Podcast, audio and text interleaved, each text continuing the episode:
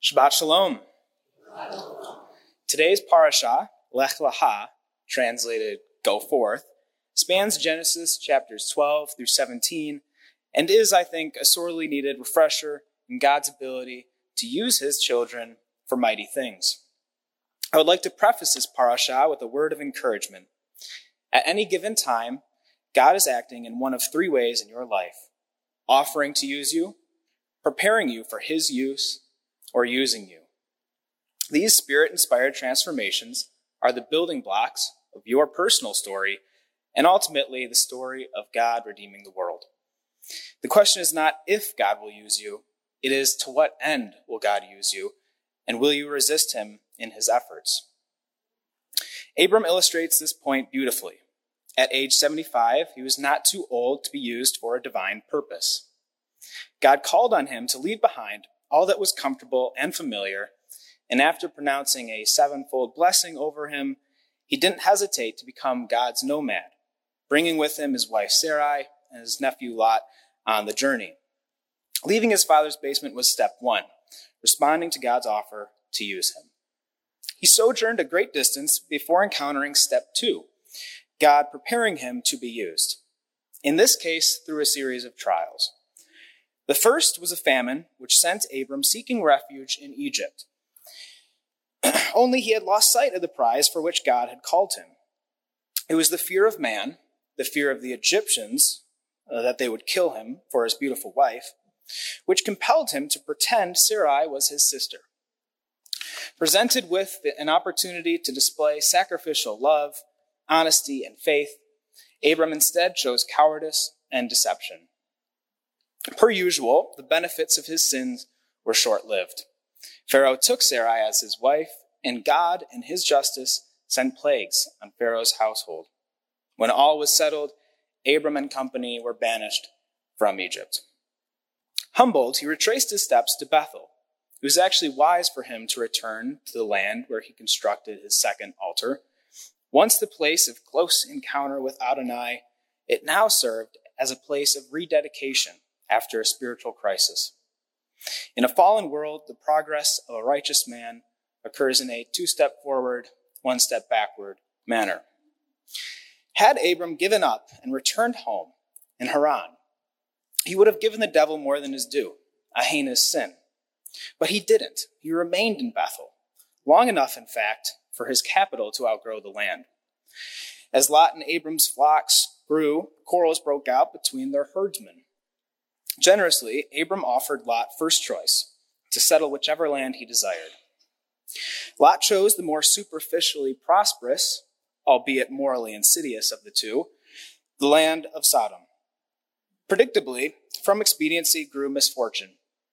A war broke out that ultimately engulfed all of Sodom, and Lot and his family were captured by an allied army of four kings.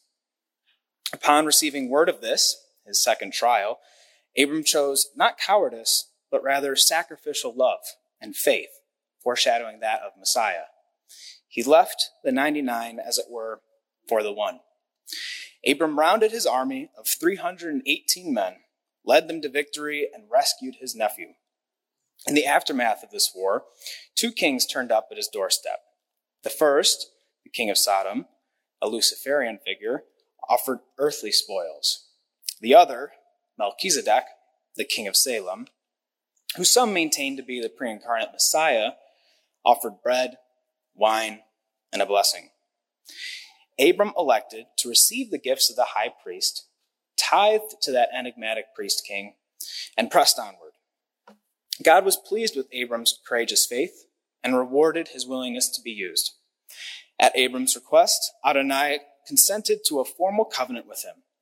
Abram was instructed to sacrifice certain animals, line them in two rows, after which a, grateful, a, a dreadful and great darkness fell upon him. In that sleep, Adonai promised Abram that his offspring would, would inherit the promised land, but not before being enslaved for 400 years. To consummate this covenant rite, it was customary for both parties to walk through the two animal halves. When Abram awoke, however, he saw a smoking firepot with a blazing torch passing through. The Lord, it seemed, had ratified this covenant unilaterally. In the words of Jonathan Edwards, you contribute nothing to your salvation except the sin that made it necessary.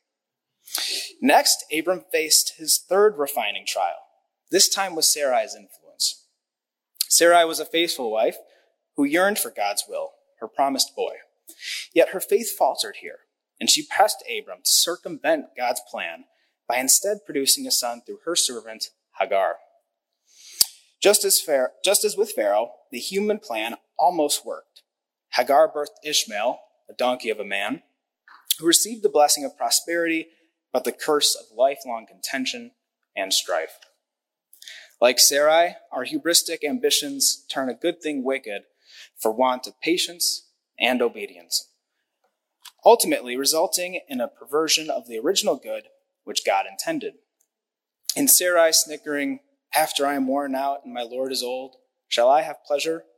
One can almost hear Pilate asking sarcastically, Are you king of the Jews? Cynically, we suppose that what God has promised is too good to be true. And boy, are we wrong. At the end of our story, Abram and Sarai realized just how wrong. After 25 years, they received the greatest, unlikeliest, and earliest gender reveal in history with God's pronouncement of Isaac, the prophesied son.